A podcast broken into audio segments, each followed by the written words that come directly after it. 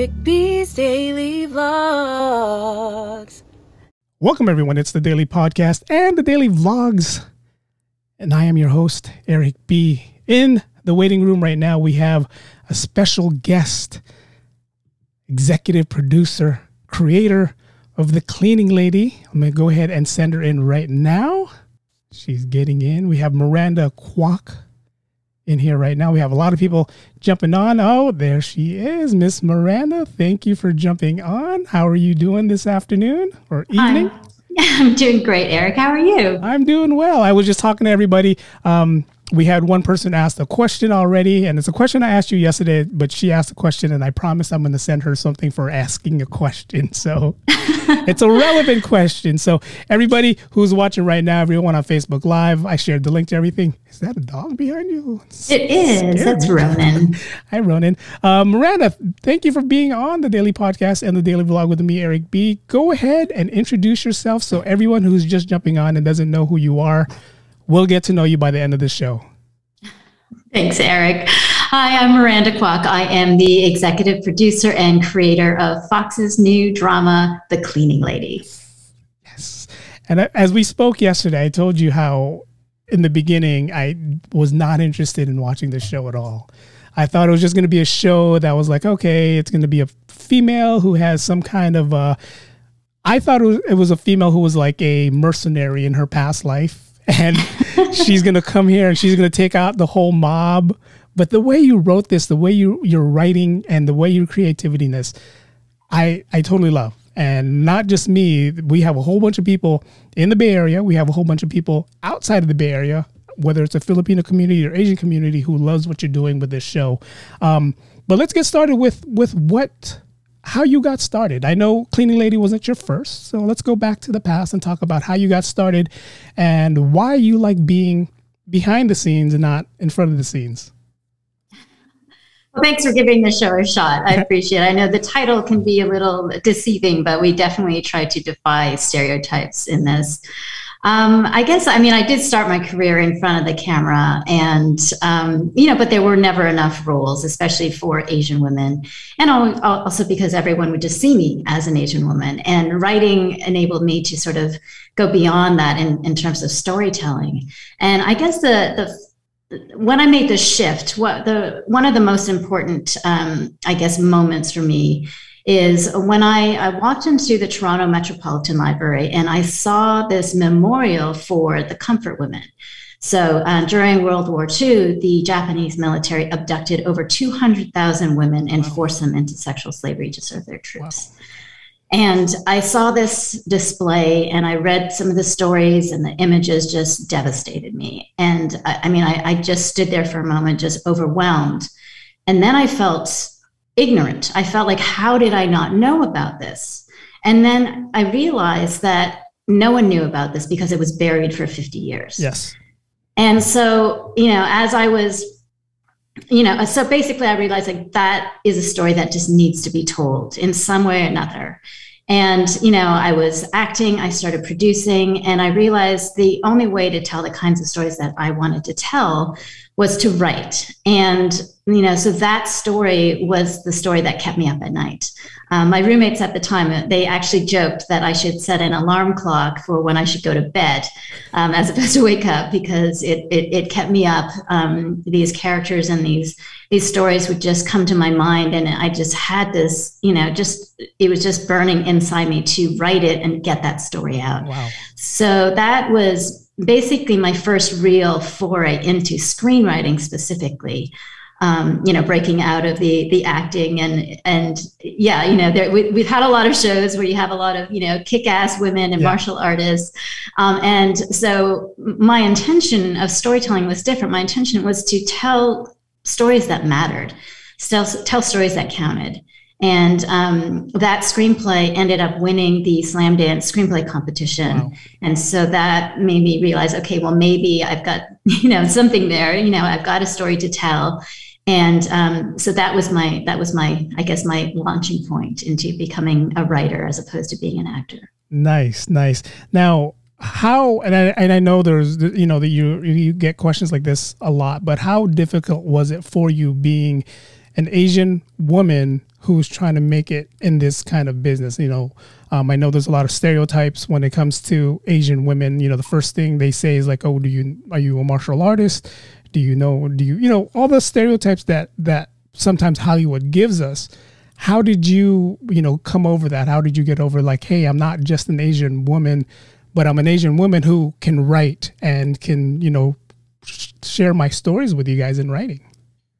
I guess I never, you know, I don't go about my day feeling like I'm a stereotype, right? Good. It's not who I am. I grew up with an older brother. So, you know, I rode a, you know, he rode a motorcycle. I rode a motorcycle. Nice. Like I played rugby. You know, I was always a bit of a tomboy. And so I never defined myself by anyone else's, you know, stereotype or definition or however they wanted to typecast me.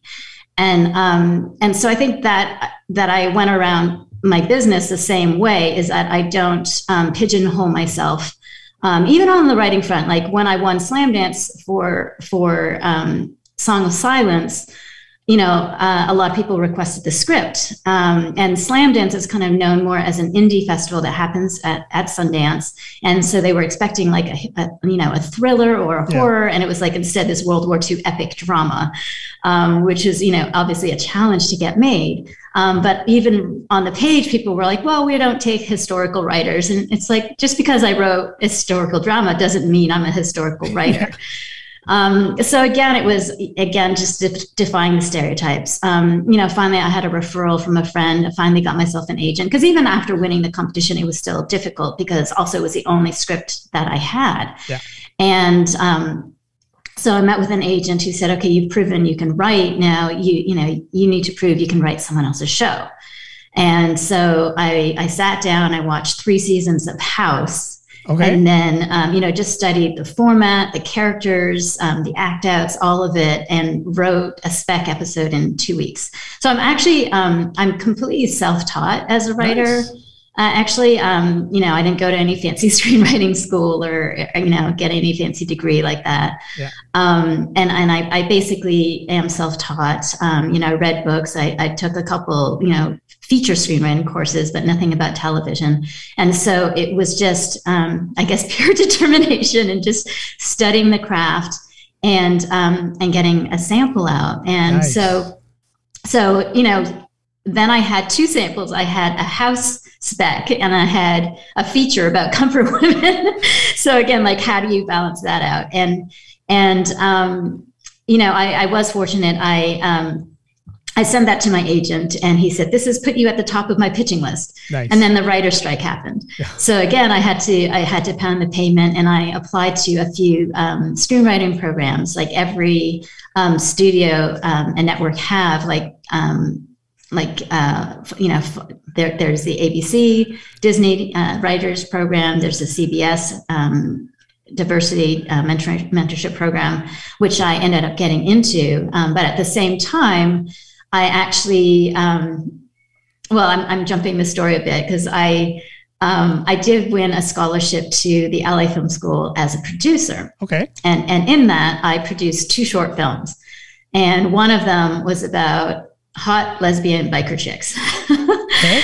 And so, you know, I'm very good at networking, and I keep in touch with people. And one of the stunt girls, she, you know, I went out with her one night, and she said, you know, how's everything going? I said, actually, things are going well, you know, because I was acting, I was producing, and I just started getting into writing. So I said, things are really going really well on the writing front.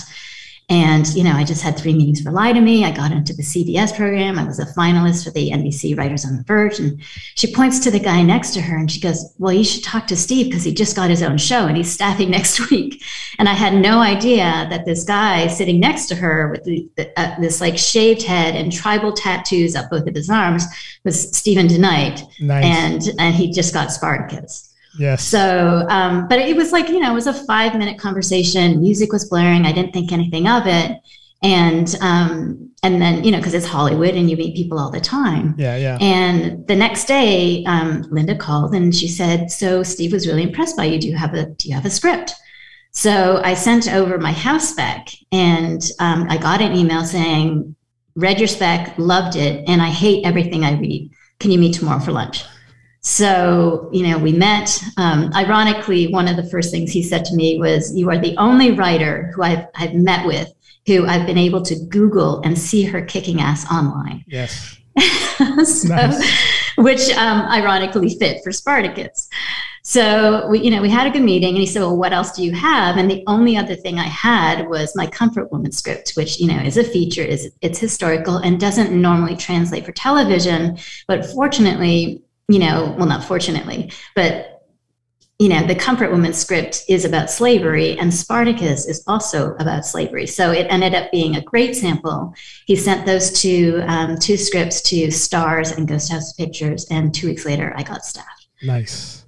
2010 Spartacus. And the funny thing is, I actually watched that, and I didn't know you wrote it. And I'm like, wow, I'm gonna have to rewatch it again with you in mind when I'm watching that show. But yeah, that was nice. And I'm getting a lot of questions right now, so we're gonna get down to it. You shared with me yesterday when we spoke on how you came up with the concept of The Cleaning Lady, and your pick on the Filipinos and why you chose the Filipino community. Go ahead and share that with everyone else, because I found that I got off with you yesterday, and I was like, wow, that's really cool.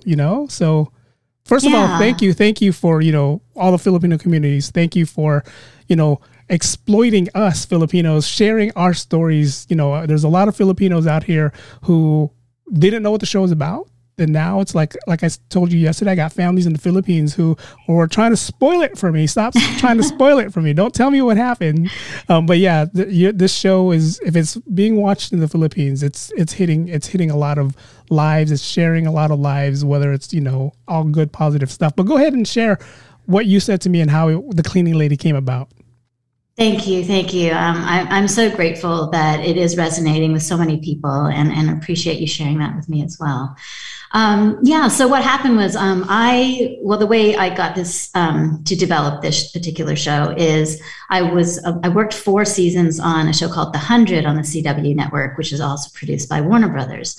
And after 3 seasons, my contract was up, and I went out for staffing, and I got offered another job, and I went to tell the showrunner of The 100. He said, no, we want you back. And of course, they didn't have a pickup yet, so we weren't sure what was going to happen. And then Warner Brothers reached out and said, well, if you agree to come back, if the show comes back, we'll give you what's called a blind script deal, which is a development deal. Yeah. So of course I said, yes, I loved working on The 100. A lot of, really great people. And, that's a show, that had a lot of female empowerment, a lot of, great themes and characters, and learned a lot from. So I said yes. And so I, for the blind script deal, I basically had to, so I was working, The 100 came back. So I was working full time on The 100 while developing for Warner Brothers. And so I pitched them a few ideas, and they pitched me a few ideas. And one of them was La Chica Que Limpia, which is the Argentinian format. Okay. And what excited me about that particular format was being able to create a show that was about female empowerment, and that was also a story about an undocumented immigrant, and specifically who was a Southeast Asian character. At the time, it was actually a Filipino character. And I saw that Shay Mitchell was the one who found the original format. And when I saw her name, everything sort of clicked, and I thought, it has to be Filipino. Yeah. And part of the reason why I felt so strongly about that and fought to keep that all the way is that, when I first went to Hong Kong many years ago, there was a Sunday afternoon where I was just shopping downtown, and I came across, basically just turned a corner, and covering the whole downtown core of Hong Kong were these Filipino workers.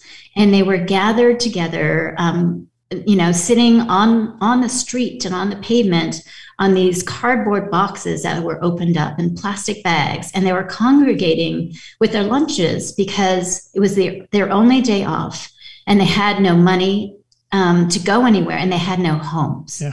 And it was something that just really affected me so strongly, to see all these people who were treated like second-class citizens. And so, and then 5 years ago, when I went back to Hong Kong, it was the same thing. And in fact, it had, you know, basically they had spread out. So they're not just downtown, it's all over the city. Every Sunday, all the Filipinos will gather. And it's just become a part of the culture. Yeah. And instead of, you know, trying to fix the problem, it's just like, well, this is what it is. And this is, you know, an issue that happens all around the world, not just Hong Kong, but in many countries, yeah. and specifically with a lot of overseas Filipino workers. Yeah. And so that, you know, when I looked at this project called The Cleaning Lady, and I thought, okay, you know, I really, really wanted this character to be from the Philippines. And to show a story of empowerment, how she is faced with many different obstacles, and you know, a lot of obstacles and struggles in her way, and how she will eventually overcome them and make her own path and find her own voice, and eventually become, you know, a mob boss of her own, you know, in the long-term story arc. So again, a story of empowerment, of how somebody who is marginalized, who is pushed in the shadows and is told to be silent, yeah. is able to eventually find her voice. Nice. So that's the inspiration for creating this show. It's a great show, and I was telling everybody before you got on, if you guys haven't watched it yet, here in San Francisco in the Bay Area, it comes on Mondays at 9 o'clock. If you guys check your local listings on what time it comes on, I'm pretty sure it's Mondays everywhere else, but just depending on what time. But it's definitely a good show. You're on 6 episodes. Last week's episode was a very heartwarming reality check to a lot of people, and I loved how you shared a story that a lot of us who comes home every day from work during our 9 to 5, we don't really see that backstory. You watch it on the news, you hear about, you know, the immigrants trying to cross over the border, but you don't really see what they have to go through and what they have to pay to try to get over here. You hear about it, but you don't really see it. And I love how you wrote how, you know, the whole storyline from, like, and if you guys haven't watched it, I'm sorry, I'm going to spoil it for you guys. But how they have to pay with pretty much their lives to just try to come over here. And was that something that you saw? You did tell me yesterday that you did a lot of research before you did everything. That was that something that you really witnessed, or was that something that you just wrote in? That was part of the research. Michael Notarali wrote that episode fantastically. But you know, as you know, a lot of the writers collectively come up with the stories, and we have all done like a ton of research. So that was definitely an element that we discovered in our research. You know, one of the issues she faces, you know, with having a child who is immunocompromised and then requires liver is again the struggles of an undocumented and uninsured immigrant, an impoverished immigrant who doesn't have the resources as everyone else. And there's so many people who are in this predicament. That we did, you know, do a deep dive into the organ trade across the world, because it is something that happens across the world, and that organs are taken from different parts of the world. And Philippines is one of them. Mexico is another. You know, it is a real issue, and you know, because it is illegal to buy and sell tissues in most countries around the world, unfortunately, people dying every day who are waiting for an organ. Yeah. And so it's a real controversial issue, even within the medical community, where, you know, when you have an organ transplant, everyone gets paid. Every single person gets paid who's a part of that surgery, except the person who's actually donating the organ and the most important thing. And yes, of course, there's arguments on both sides. But, you know, at the end of the day, you really have to ask yourself, what's the most important thing is saving a life. Yes. And so that is an issue we wanted to tackle on the show. And so we tackled in this way in episode 6. Well, obviously in episode 4 was the bone marrow, and then episode 6 was the actual organ. And so in researching the many different ways you can get an organ on the black market, we did discover that there are a lot of people who pay for their passage through coyotes, or even just you know, just find other, you know, have other needs, like even if it's not for their passage, you know, to pay for their school, or just to, you know, pay for their, for, you know, for their own, you know, to pay their rent or whatever it is. There's a lot of people who are in desperate situations who could use the money. But unfortunately, there's a lot of people who exploit them, and therefore, force them, like, once they come across, like, you know, put them in a situation where they have to deliver and give up their organ, even if they're not medically fit to do that. And then the other thing that happens on the other side of that is that a lot of these people don't have the money or insurance. And so once they donate their liver or organ, they're left without post-op care and medical resources. So there are also a lot of situations where people, give up an organ and end up dying in the next few weeks because they didn't get the care they need. So it's basically, it's a broken system. It's a broken medical system. I mean, as good as it is, there are a lot of things that are wrong with it as well. And so, unfortunately, the people who suffer are at the bottom of the totem pole. And so that's what we really wanted to highlight with episode 6. No, you guys did a great job on just how that worked out. One of the questions I got, Elise Dickinson was one of the first ones to ask a question. She asked a question that I'm going to ask later on. I asked you the same question yesterday. The chemistry between Tony and Armand, how's that going on? And there's like a hashtag going on right now. Armani? Is that what's going on social media? Yes. Yes. Their chemistry is fantastic, and it happened immediately. It happens on screen. I mean, off screen, they're really good friends. Yeah. They're actually very giggly together. There are a lot of scenes where they're supposed to be serious. Like the first time in the pilot, for example, in the car scene, when she tells him, like, you know, you better treat me with respect. So in that scene, they were giggling nonstop. And that's their real chemistry, right? Is that, you know, they really do have that. And so we're really excited that, because when it works, it works. Yes. So we love being able to, play with that relationship. But also, what's really fantastic with their relationship is that it's so multi-dimensional, right? And there's so many layers to it, and it's not just a physical attraction. There's a real depth to their relationship and why they connect. And on one level, it's they're both immigrants. They both face different struggles at different times, and he's seen the sacrifices that his parents made. And now he sees her making the sacrifices for her son. So of course he's completely motivated to help her in these unexpected ways. Yeah. And so, I think that, obviously it's fiction, and yet I think there's something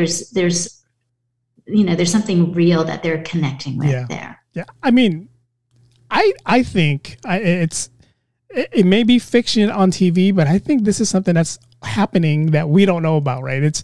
I'm pretty sure behind closed doors, this is really happening. The question I asked you yesterday was, how hard was it to get the group that you have right now? I mean, you picked these guys perfectly, guys and gals perfectly, for them to gel as a group and to make us believe that, Elodie, to me, she's a badass chick. I mean, she's there for her son. It's like she's facing an FBI agent. She's facing a mob boss. And she's like, I don't care. Whatever I need to do to help my son, that's what I'm doing. How was it difficult for you guys to find someone for her role that can, make us believe, she's really hard like this and she's going to be like this for her family? Yeah, it's, honestly, it's a very challenging role to play. And Elodie is fantastic. And we did take a long time to find her. We did castings out of LA, New York, Toronto, Vancouver, the UK, Australia. So we did cast a wide net, and we did search for quite a long time. And we did present other options to the network, and, we really lucked out when we finally found Elodie. And, we were actually supposed to, we had prepped to shoot the pilot and got everything ready. And then that's when the world started shutting down because of COVID. And so, we actually got shut down the day that we were supposed to start rolling cameras. Mm. And we didn't have Elodie yet. We didn't have half our cast yet. So one of the amazing things is, so we finally flew into LA to meet with her and to, basically do a callback with her. The director, Michael Offer, was still in Albuquerque. So he was on a Skype, because this was even before Zoom was a thing. So he was giving her direction on the Skype. And one of the amazing things is that we ended up casting Elodie right at the beginning of quarantine. And that just showed how much faith that Fox had in this show, because it basically cast her to hold her indefinitely. Because at that point in March, 2020, no one knew what was going to happen. Everything shut down. Yeah. Everything shut down. And so we actually were fortunate because we had that time for the next few months to find the rest of the family and the rest of the cast. And Martha is another, fantastic, amazing actor. And what was fun about her casting story is that Elodie actually volunteered to do chemistry reads with the final, 4 or 5 people that we had in mind. Yeah. And so we all met on the Zoom, and, Elodie was in LA, Martha was in New York, and the moment they started speaking together, you could feel their chemistry on screen in different, time zones. And we're watching this happen, and they felt it, and we felt it. And afterwards, Elodie called all of us and to say, well, it's Martha, right? It has to be Martha. I love Martha. It has to be Martha. We're like, okay, yes, we all love Martha, but we have to, of course, go through the process and up the channels and but for them it was love at first sight. Nice. How difficult is that? I mean you've done this before in the past, and you had readings where the person's right in front of you and you can feel that, okay, this person is going to be Spartacus, right? But how difficult was it during COVID that you had to do this via Zoom and you had to use your best judgment, I like her, but was that difficult for you guys to find via Zoom? Yeah, I mean, absolutely. Because after the quarantine, every audition was on Zoom, right? Yeah. So, I mean, there were, the audition process had already started to be, on tape for a lot of people, because if you had an actor who was in a different country, that was the way to get them in front of you. So, so it wasn't a new thing to quarantine, but then it became the only thing. Yeah.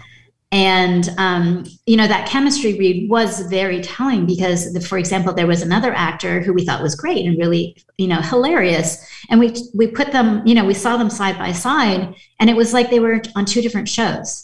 Like the tone was different, and there was just it didn't link up. So it was really interesting to see. Nice. Because at the end of the day, we are on a screen that is, it's an on-screen media. So, fortunately, we did have that. So it was a challenge, but in the end we did get an amazing cast put together. You do. The cast that you have right now is it can't be The Cleaning Lady without the cast that you have right now. I forget his real name. The person who plays Armand cannot be Armand. I can't see anybody else playing Armand. So incredible job for you guys to do that. That's definitely something, we're like, wow. And, ever since I started doing this shows like this, I started looking at things in more of the, in your eyes, I'm a fan first, but then I'm like, God, what did they go through to get, Elodie, Martha? What kind of progress did they have to pick?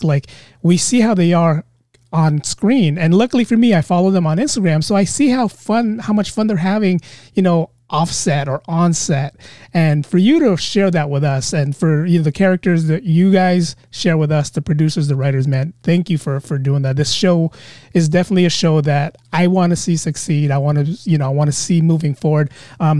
Elise, who asked the question earlier, asked, "Is there a season 2 in the works?" Well, there's definitely discussions about it. Yeah. I mean, I think we're really lucky that, for Warner Brothers and Fox, this has been a passion project of theirs from the beginning. When they picked up the show to pilot early 2020, it was actually the first drama pickup that year. And so, and even at that time, you know, speaking of casting, they actually said to us, you know, we recognize that we will probably have to find two lesser known talents to play Tony and Fiona. And we're excited to do that. We're excited to find new talent to put on screen, and we just have to surround them with familiar faces. So they were always very passionate. You know, even when I pitched that it would be a character from the Philippines, they totally embraced that as well. So, you know, we're very fortunate with that. And I think they really recognize how special and unique the project is, because, you know, we were putting characters on screen that don't normally have the spotlight. Yeah. You know, we are taking marginalized voices and giving them a voice. And so, you know, they're excited about that from the beginning. Then they were excited about the pilot that we delivered, and then also the season. So the last step of that, of the big puzzle, is how is this going to be received by an audience? And fortunately, it has been so well received and so welcomed by many different communities. You know, and that we have, you know, 3.5 million people showing up every week. Wow. To watch live, you know, with all the commercials. And, wow, you know, it's really hard to get people to do that these days when there's so many options available with cable and streaming, yeah, with people who can binge watch. Everyone's used to that. And so the turnout has been amazing. And I think if we can keep the turnout up, yeah, and keep the numbers up and even grow them, that will definitely help for a season 2 pick up. Yeah. I mean, I'd be disappointed if there wasn't a season 2, but I am sure the way this is going, there's going to be a season 2. I mean, you have not just Filipinos watching, but people who are into this kind of drama, I guess you can say, mm-hmm, drama scene. And not only is it drama, now it's turning into a little love story, you know, like in the last episode. When I was watching that episode, I told you yesterday, I was like, they're not going to kiss. They're not going to kiss. I was like, oh my God, they're kissing. They're kissing. And I knew she was going to pull out. She was going to pull away. Like, I knew she's like, you know, she just talked to her husband. Again, if you guys haven't watched it, shame on you guys. Spoiler alert for all this stuff. You guys should be watching this already. I love the little subtle hints that you guys put in there. In episode 1, when Fiona's son was coming out of the room, he was holding a bucket of Jollibee chicken. Yes. And, you know, that was like, you know, Filipinos, we love Jollibee. I mean, it's our fried chicken. And in this last episode, Martha was cooking, and no one knew what she was cooking unless you were Filipino, because you saw the soy sauce and the vinegar sitting there. And yes, she didn't mention, you know, do you want some adobo? She just said, can I make you a bowl? But for us Filipinos, we were like, she's making adobo. Yes. The only question I wanted to know was it chicken or beef, you know, but those subtle hints that you guys are doing for us, for our community, I love those little things that you're showing.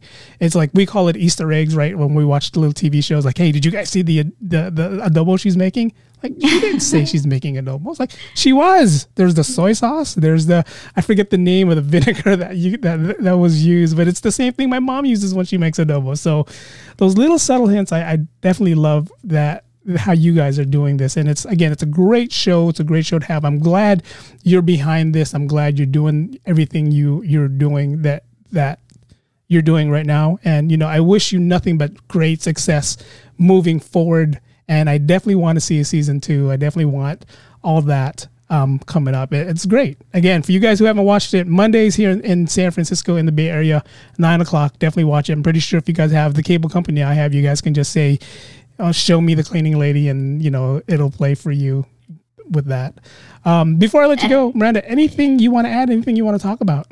I wanted to say we had the Filipina director, Marie Jamora, do episode 6. So she brought in the adobo. Oh. So that was a touch. She also brought in, I don't know if you noticed, well, you probably did, that Fiona is watching a TV show in her room, which is Close the Door, which was a Filipino show that Marie brought in. Nice. But the Jollibee is actually something I fought for because Fox actually has... actually is against product placement. Oh, wow. And so like we actually have to erase exposure. Like if we have a logo, we normally have to take it off, even if we're using a product. And so, but the reason they agreed to the Jollibee was because, you know, we said this is a cultural touchstone. Yeah.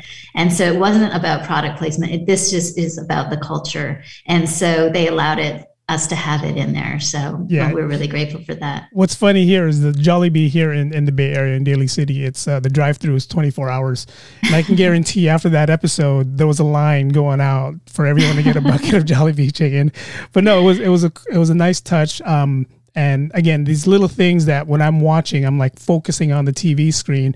I'm watching the little things, especially when they're at home. When they're at home, there's like all these little things that you know, if you're not paying attention, if you're just listening, you'll miss. And, you know, I almost missed the Jollibee chicken, but I saw it. I'm like, he's holding a bucket of Jollibee chicken. And Martha, Fiona is eating shrimp chips in the pilot as well. And one of the takes, she almost choked on it. She was, you know, because she's talking and throwing it in her mouth. And so it's kind of funny. No, yeah, I had Martha on. She's a great person, and you know, definitely cool vibes when you have both of them. And when I watch both of them together in a screen, especially that last scene where they were just, you know, Fiona's character was mad at Tony for what she did, but then they found a way to like gel it and make it better. And I'm like, God, I feel this. And that's why when you mentioned earlier, find two characters that is not well known. I mean, this is going to put these two on the map. I mean, this is going to escalate their careers even more. And I know, you know, Elodie from, she did the Marvel Elektra, or she was on Marvel's Elektra. That's where I know her from. And now she's the cleaning lady. She's forever going to be the cleaning lady to me. And I totally, totally love it. I'm pretty sure everybody else loves it. So thank you for everything you do. Yeah, I mean, that's an amazing thing, is that you have these fantastic actors who never had the right vehicle to shine. And so, yeah, I feel so grateful and privileged to have this opportunity for them to show off, everything they're able to bring. And they bring their heart and their soul to the project. And, you know, had we had more roles before for them, like they would have been on our screens all the time. And so now what this proves is that there is a whole bunch of untapped talent out there in diverse communities that have not had their chance. And so hopefully, there will be more opportunities for people who have been, just overlooked before. And now that, you know, we can show that they do, they have that amazing star quality that they can bring. If you need a cousin or an uncle for season 2, definitely call me. My Tagalog is not the best, but I'll make it work. Any future plans besides you trying to create, or you hoping that, you know, I'm very sure season 2 is going to come, and the success of the show is just going to be obvious that season 2 will come. But other than this, is there any future projects that you have planned? Yes, of course. I have another development deal with Warner Brothers. So, you know, and looking at different material and projects as well to see what's next on top of The Cleaning Lady. Oh, nice. Can't wait. Can't wait. I know you can't share it, and I'm not going to bug you to try to share it with us. I know the secrecy of Hollywood. But Miranda, thank you so much again for jumping on. Thank you for, you know, everything that you do. Thank you for representing, you know, the Filipino community that we have. We love this show. I can speak for myself, and I speak for a lot of Filipinos. We love this show. And if you're Filipino and you haven't seen the show, shame on you. You guys got to watch the show. Definitely watch it. We want to see a season 2, and I want to see your name on there again. That, you know, it's like ever since we started chatting, I'm seeing your name more and more, like, you know, Miranda Kwok, you know, it's like, I was like, oh, I just spoke to her. So it was a great honor to have you on the show. And I wish you, the show, The Cleaning Lady, and the cast, nothing but great success moving forward.